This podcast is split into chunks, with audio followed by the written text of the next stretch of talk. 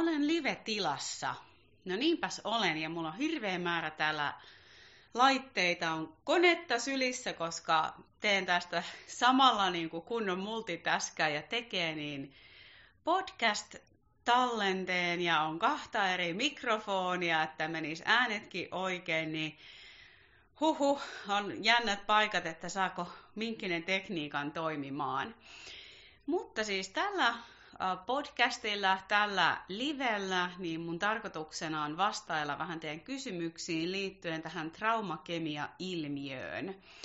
Ja voitte toki tämän livenkin aikana laittaa niitä kyssäreitä lisää tulemaan, jos sellaisia mieleen herää. Ja mä nyt vähän täältä koneelta lunttailen, kun kysymyksiä tuli paljon.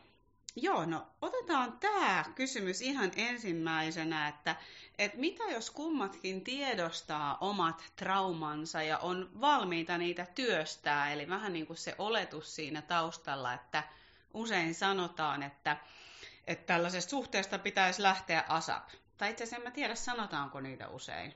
No, joka tapauksessa, jos kummatkin tiedostaa omat traumansa ja on valmiita niitä työstää, niin mun niin kuin kiinnostus herää sitä kohtaan, että mitä se käytännössä tarkoittaa. Mitä se käytännössä tarkoittaa, että me ollaan valmiita työstää. Ja tämähän nyt on ihan hirmu yksilöllistä, että mitä se missäkin suhteessa on ja ehkä myös sitä, että minkä asteista se traumakemia on. Ehkä nämä menee nyt vähän semmoiseksi termikikkailuiksi, joka ei ole ainakaan mun lempipuuhaa, mutta tuntuu tärkeää ehkä vähän avata sitä, koska termit helposti myös jumiuttaa meitä. Niin mä itse ajattelen, että kun vaikka puhutaan näistä kiintymyssuhdemalleista, välttelevästi kiintyneen ja ristiriitaisesti kiintyneen suhde, niin sehän omalla tavallaan on, on myös traumakemiaa, eli kummankin haavaan siinä osuu ja siinä tulee se, että tuu lähelle, me kauas ilmiö. Toinen pelkää sitä vapauden menettämistä, toinen pelkää sitä yksin jäämistä ja sitä, että mä en saa yhteyttä. Niin tämähän on jo traumaa hierovaa. Mutta nyt, että millä, millä jotenkin asteikolla tätä tapahtuu, niin on mun mielestä aika oleellista sen suhteen, että mitä se toipuminen tarkoittaa ja millä tasolla me tämä tiedostetaan ja ää, mitä se käytännössä tarkoittaa, että me ollaan valmiita tätä työstämään. Ollaan me valmiit vaikka sitoutuu yhdessä joihinkin pelisääntöihin tai miettii vaikka niitä, että miten sellaiset repivät ää, yksin jättämiset saataisiin poistettua Eli mitä se käytännössä on? Mä koko ajan näköjään nyt kysyn sitä samaa kysymystä, mutta se on niin tärkeää, että me vähän määritellään sitä, että mitä se sitten oikeasti tarkoittaa. Ettei me jäädä vaan niin kuin fiilistelyn ja sanojen tasolle. Ja samalla tietysti toki se ymmärrys, että kun kyseessä on alitajuiset mallit, niin niiden muuttaminen ei ole mikään sormien näpäytys, viikon pikakuuri, vaan kyllä se oikeasti vaatii uskallusta ja pysähtymistä ja aikaa ja itsereflektiota ja ennen kaikkea niitä kohtia, joissa huomaa, että nyt mulla onkin tilaa toimia toisin. Ennen mä olisin tässä kohtaa aina vetäytynyt. Tai ennen mä olisin tässä kohtaa aina niellyt tarpeeni. En sanonut niitä ääneen mutta nyt mä toiminkin sitä, sitä mun mallia vastaan. No, palataan pari askelta taaksepäin tähän traumakemia-sanaan. Silloin taas, jos se traumakemia on jotenkin niin kuin mega-intensiivistä ja siellä saattaa silloin olla niitä narsistisia piirteitä tai ihan persoonallisuushäiriöitä, jotenkin niin kuin voimakasta, pakottavaa, toistuvaa, jotain, jota yrityksistä huolimatta näyttäisi siltä, että ei saada purettua, niin jälleen kerran mulla ei ole mitään oikeaa vastausta siihen, että milloin päättää ja milloin todeta, että nytten tätä ei ole enää mahdollista jatkaa, koska ne tilanteet on niin hiton yksilöllisiä. Ja voi vitsi, mä ainakin omalla tielläni itse ihan hirveästi toivonut, että joku ulkopuolelta sanoisi mulle, että hyvä, kyllä te saatte tämän toimimaan. Tai että joku ulkopuolelta sanoisi, että hei, nyt ihan oikeasti lopeta se. Ja ainakin mun manin jästipää ja itsepäinen, että mun on niin kuin pakko tulla niihin kohtiin itse ja siihen, että mikä on nyt tässä tilanteessa ihan oikeasti mun puolella olemista. Ja mun omalla kohdalla niin se on vaatinut aika paljonkin aikaa tulla siihen omaan syvään sisäiseen tietoon ja siihen, että mun on ainakin tarvinnut todellakin saada kokeilla siinä suhteessa myös pariterapiassa ja monin monin monin muinkin keinoin. Ja sitten kun mä itse olen vaikka tullut siihen kohtaan, että, että nyt mä huomaan, että, että mulle ei vaikka ole tässä enää tilaa kasvaa tai tämä ei etene tai mene mihinkään, niin kuin vuosienkin yrityksistä huolimatta, niin sit mä oon joutunut itsessäni myöntää sen, että mulle itse asiassa nyt just suurempaa kasvua on irrottaa, kun enää yrittää. Mutta me ollaan nyt niin jotenkin hienovaraisella alueella, että mä ajattelen, että kukaan muu ei voi sitä toisen puolesta sanoa tai tietää. Kaikillahan meistä on jonkunnäköisiä, no voidaan nyt ihan sanoa traumoja, vaille jäämisiä siellä rakkauden alueella, suurempia tai pienempiä. Ja tietysti avainsana niiden työstämiseen on se, että me tunnistetaan. Mutta mä jälleen kerran tuputan nyt sitä näkökulmaa, että mitä se tarkoittaa käytännössä, että me työstetään tätä.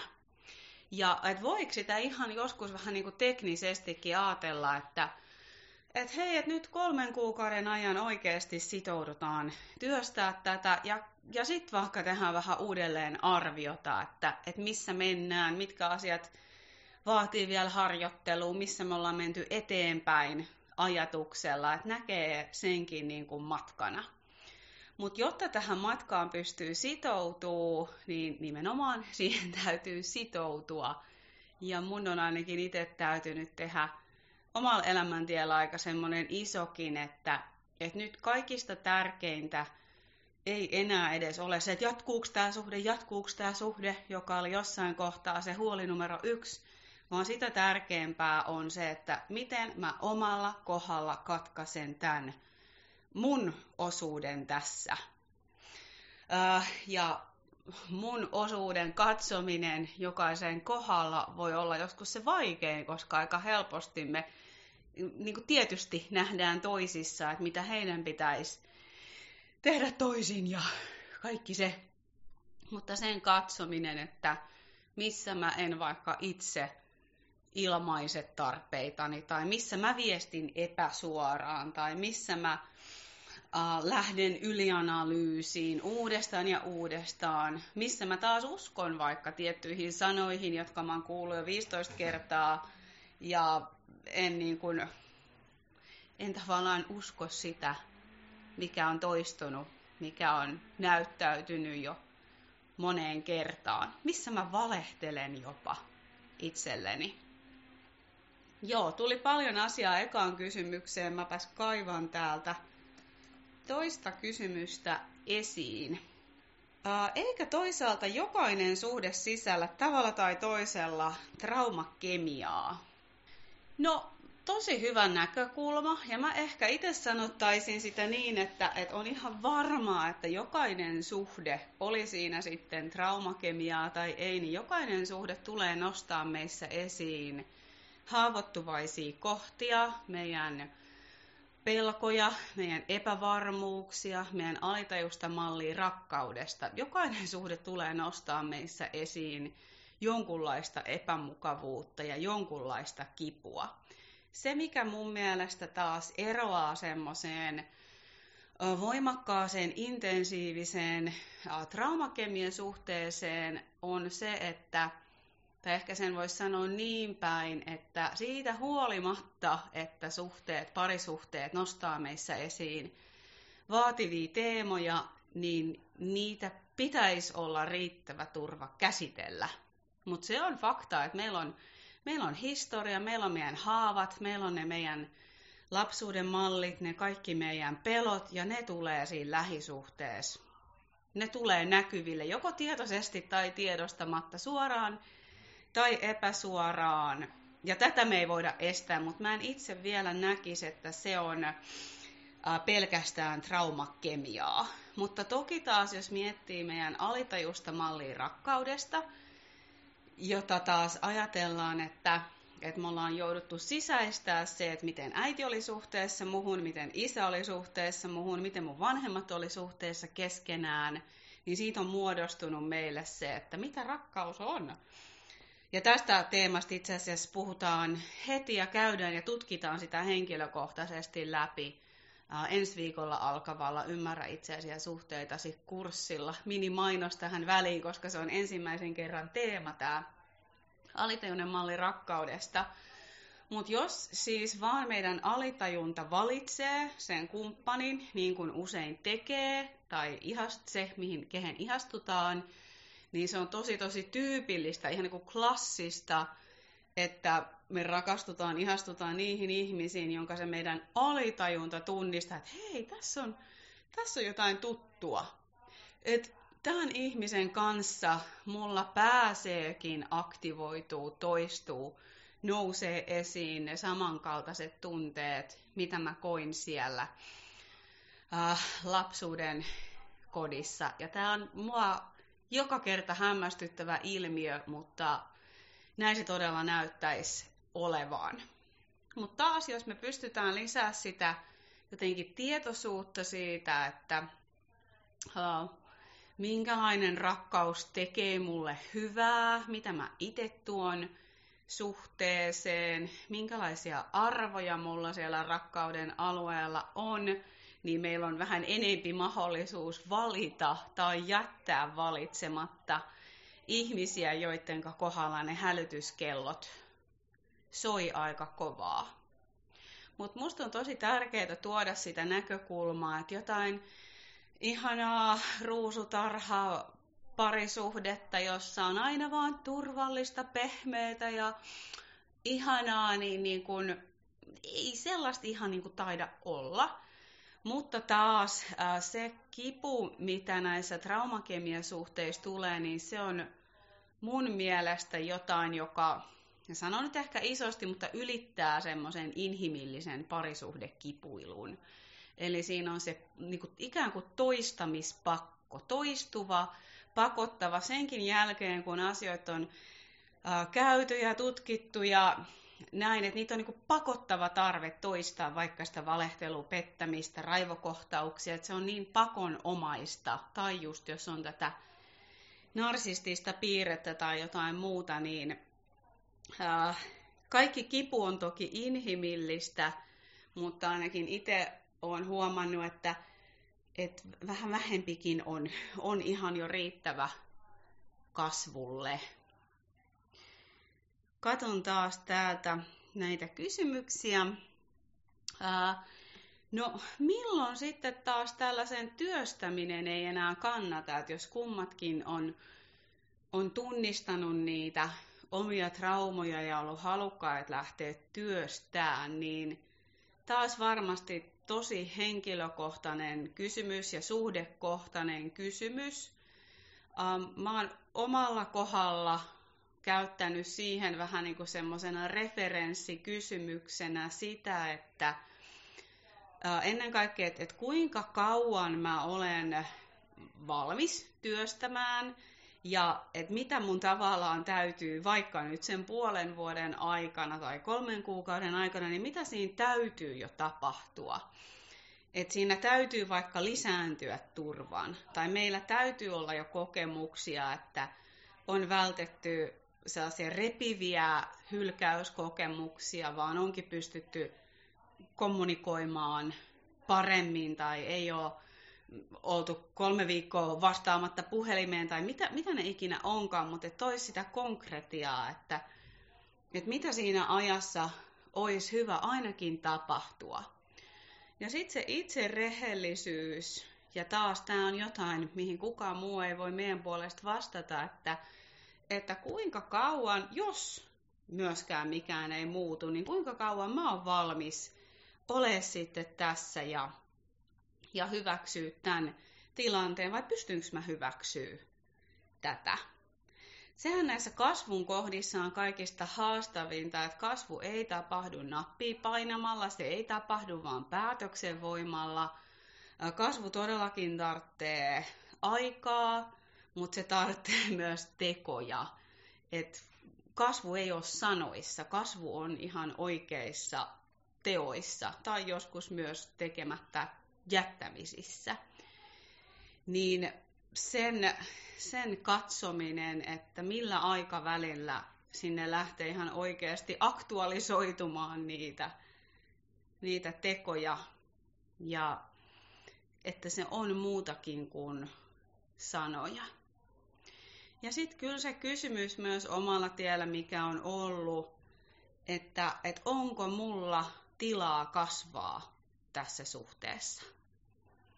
Et jotenkin mä oon itse nähnyt sen vähän niin kuin energeettisesti, että jos mä jatkan tässä, ja tämä ei ole siis mikään tunnekuohusta tehty kysymys, vaan niin kuin nimenomaan pitkän prosessin aikana useaan kertaan kysytty, että näinkö mä, tunnenko mä, että kasvu tässä suhteessa voisi meille kummallekin olla jotain, joka joka avaa meitä, joka tuo meitä enempi jotenkin kontaktiin itteemme ja elämään, jossa meillä on tilaa vaikka kukoistaa ilman, että sitä, että elämä ei aina jotain kukoistusta.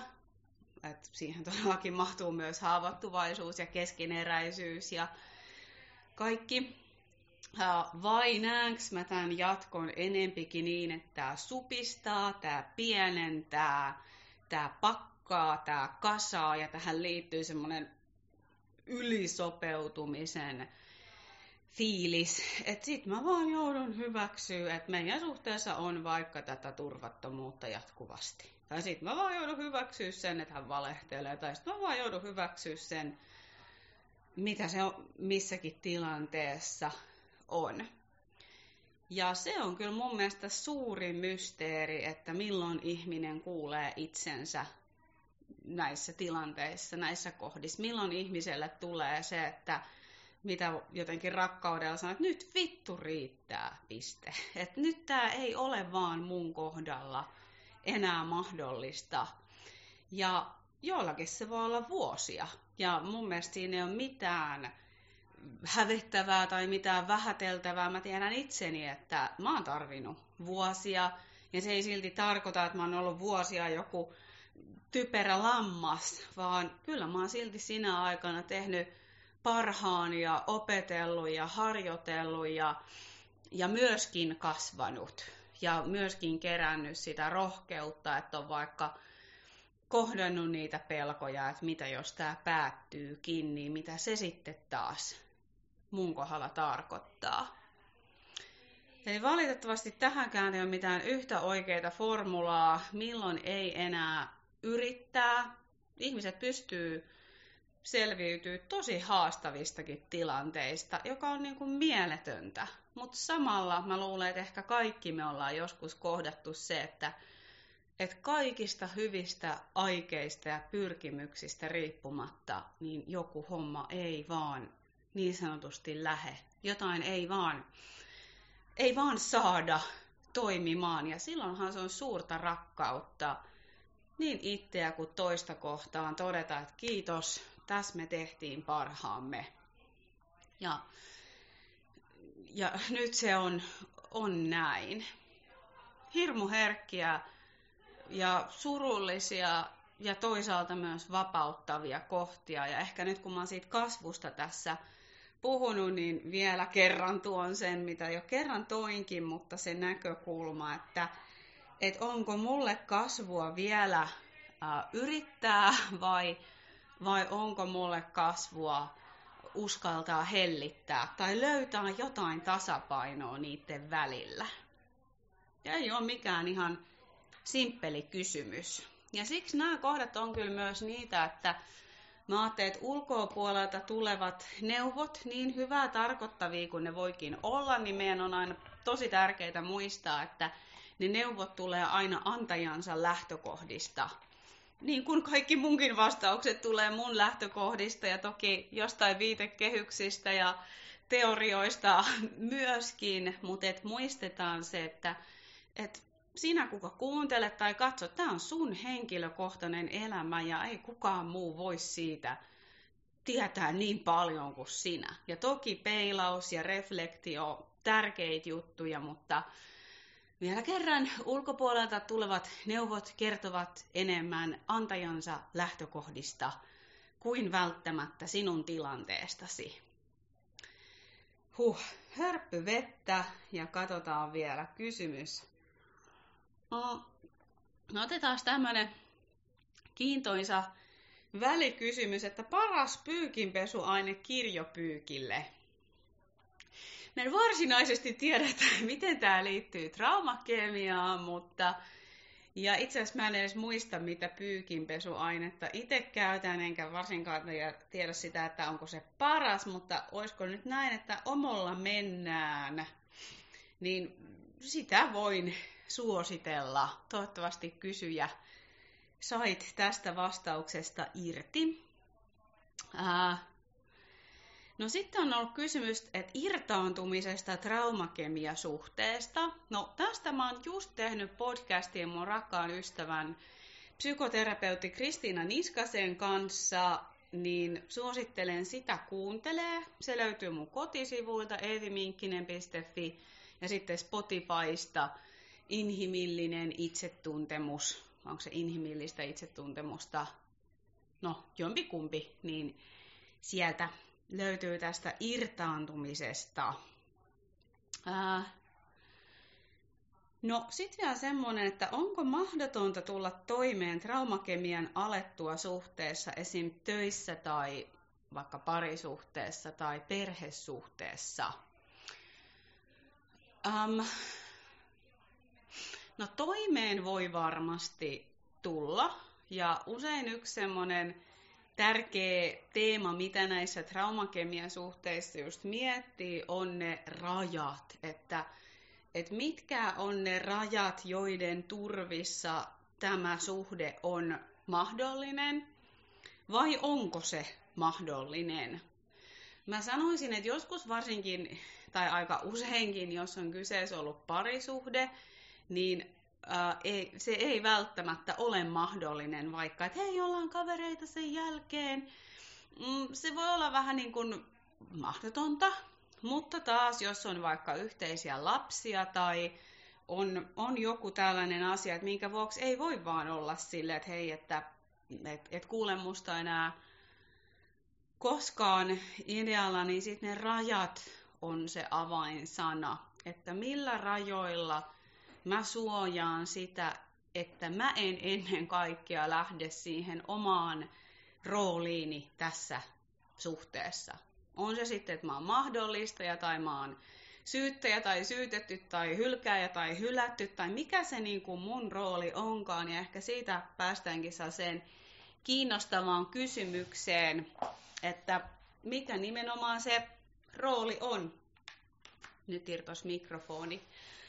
Äh, niin, mikä se rooli on, että mihin sä oot taipuvainen, tai mikä on se rooli, mitä sulle tarjotaan mahdollisesti tällaisessa traumakemiasuhteessa. Mä otan pienen välikurkkauksen, kun mulla on mikrofoni tästä irtos, että katkesko mulla koko nauhoitus. Ei, päällä on edelleen. Joo, mä voisin ottaa vielä yhden kysymyksen. Ähm, miten vähentää ahdistusta uudessa, tuoreessa suhteessa? Ja jos ymmärrän oikein, niin tämä kysymys koskee varmaan tosiaan sitä, että sen traumakemia suhteen jälkeen, jos, jos on sitten turvallisemmassa suhteessa – koska joskus todella se tasaisuus voi herättää sitä ahdistusta.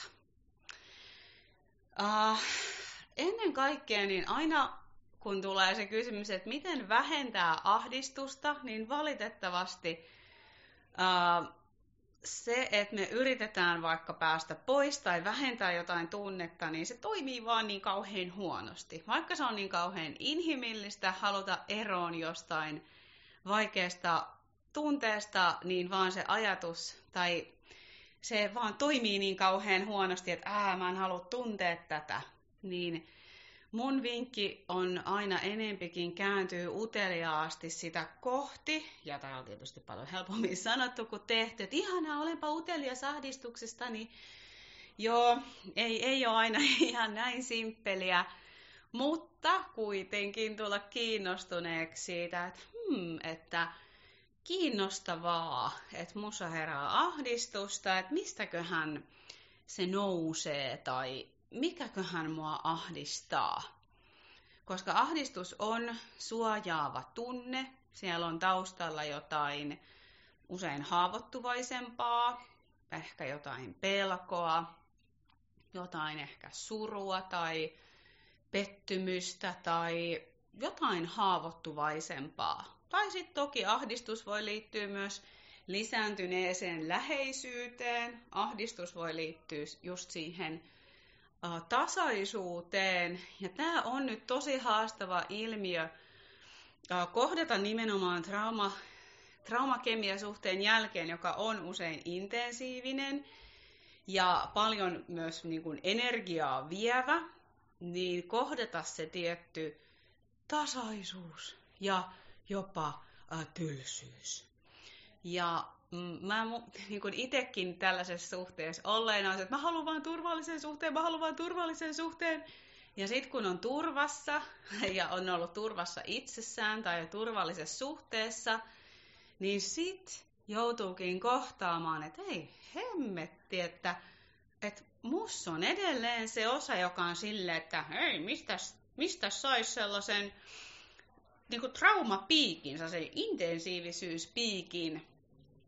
Eli mun mielestä tämä tulee taas siihen itsetuntemukseen sen kannalta, että miten me opitaan tunnistaa itsessä se, että osa musta luultavasti jo ihan niin kuin hermostollisesti on koukuttunut siihen trr, trr, trr, vähän niin kuin siihen draamaan. Vaikka me ollaan miten ajateltu, että mä haluan vaan turvaa, mä haluan vaan turvaa, niin vaan ymmärtää, että varsinkin jos me ollaan kasvettu sellaisessa lapsuuden kodissa, joka ei ole ehkä ollut kauhean tasainen ja turvallinen, niin se on meidän hermostolle tuttu. Meidän hermosto tunnistaa, että hei, tämä on rakkautta, tämä minä tunnistan ja, ja näin.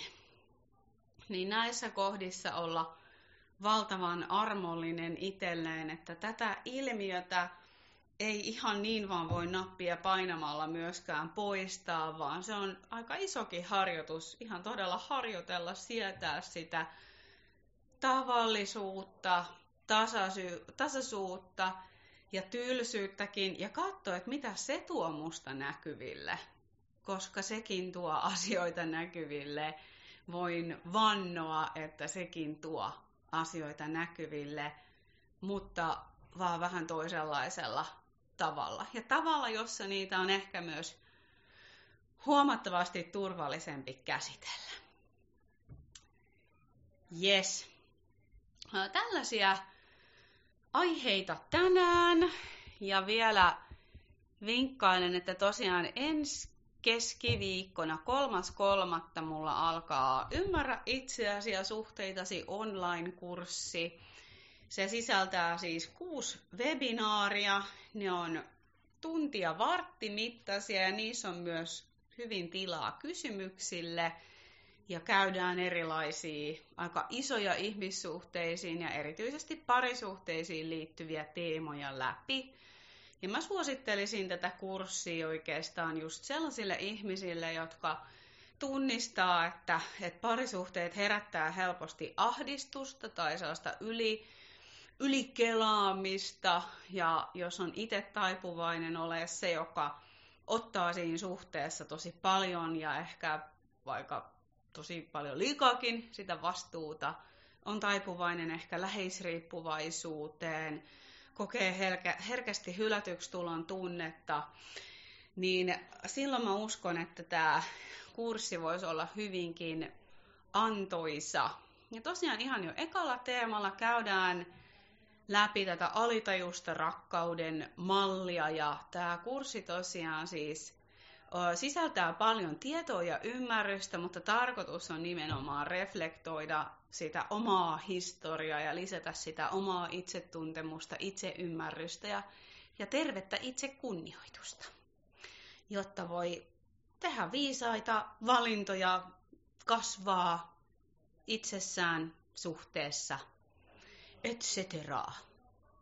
Uh, mutta joo, tämä kurssi löytyy tosiaan www.inhimillinenitsetuntemus.fi ja se on vielä tarjouksessa sinne ensi keskiviikkoon asti, niin vielä kerkee myös tarjoushinnalla mukaan, jos tunnet kutsuun.